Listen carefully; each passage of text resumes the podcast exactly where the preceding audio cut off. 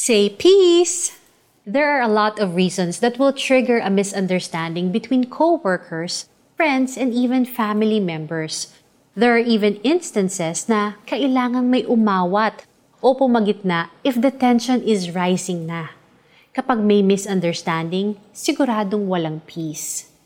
How do we resolve disagreements at paano nga ba magiging totoong peacemaker?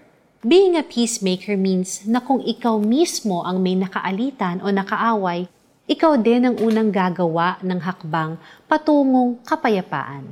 Hindi lamang pala ito yung maging mediator ka at umawat sa gulo. The perfect example of a peacemaker is our Heavenly Father God. Sabi sa Colossians 1.20, at sa pamamagitan ng anak, niloob ng Diyos na ang lahat ng bagay, maging sa langit o sa lupa, ay makipagkasundo sa Kanya. Pakikipagkasundo sa pamamagitan ng pag-aalay ng anak ng Kanyang dugo sa krus. Our God is a peacemaking God.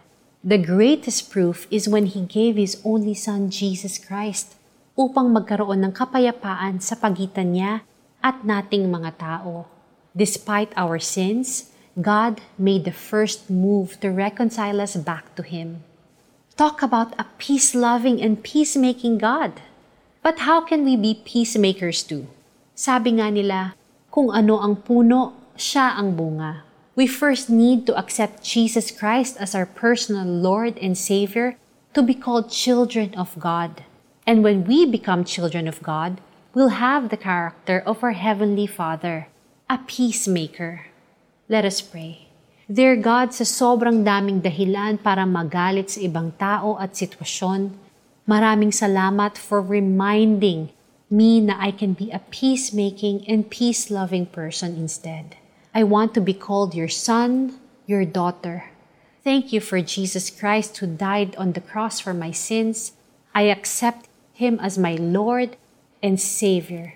Please help me to make the first move toward peace in the midst of misunderstanding with other people. Para sa ating application, meron ka bang misunderstanding sa ibang tao na hindi pa rin nare-resolve hanggang ngayon? You can use the prayer list to pray for the people you want to make peace with. Pray to God. Ask for strength and wisdom to make the first move in opening the door for a peaceful conversation between the two of you. Mapalad ang mga gumagawa ng paraan para sa kapayapaan, sapagkat sila'y itinuturing ng mga anak ng Diyos.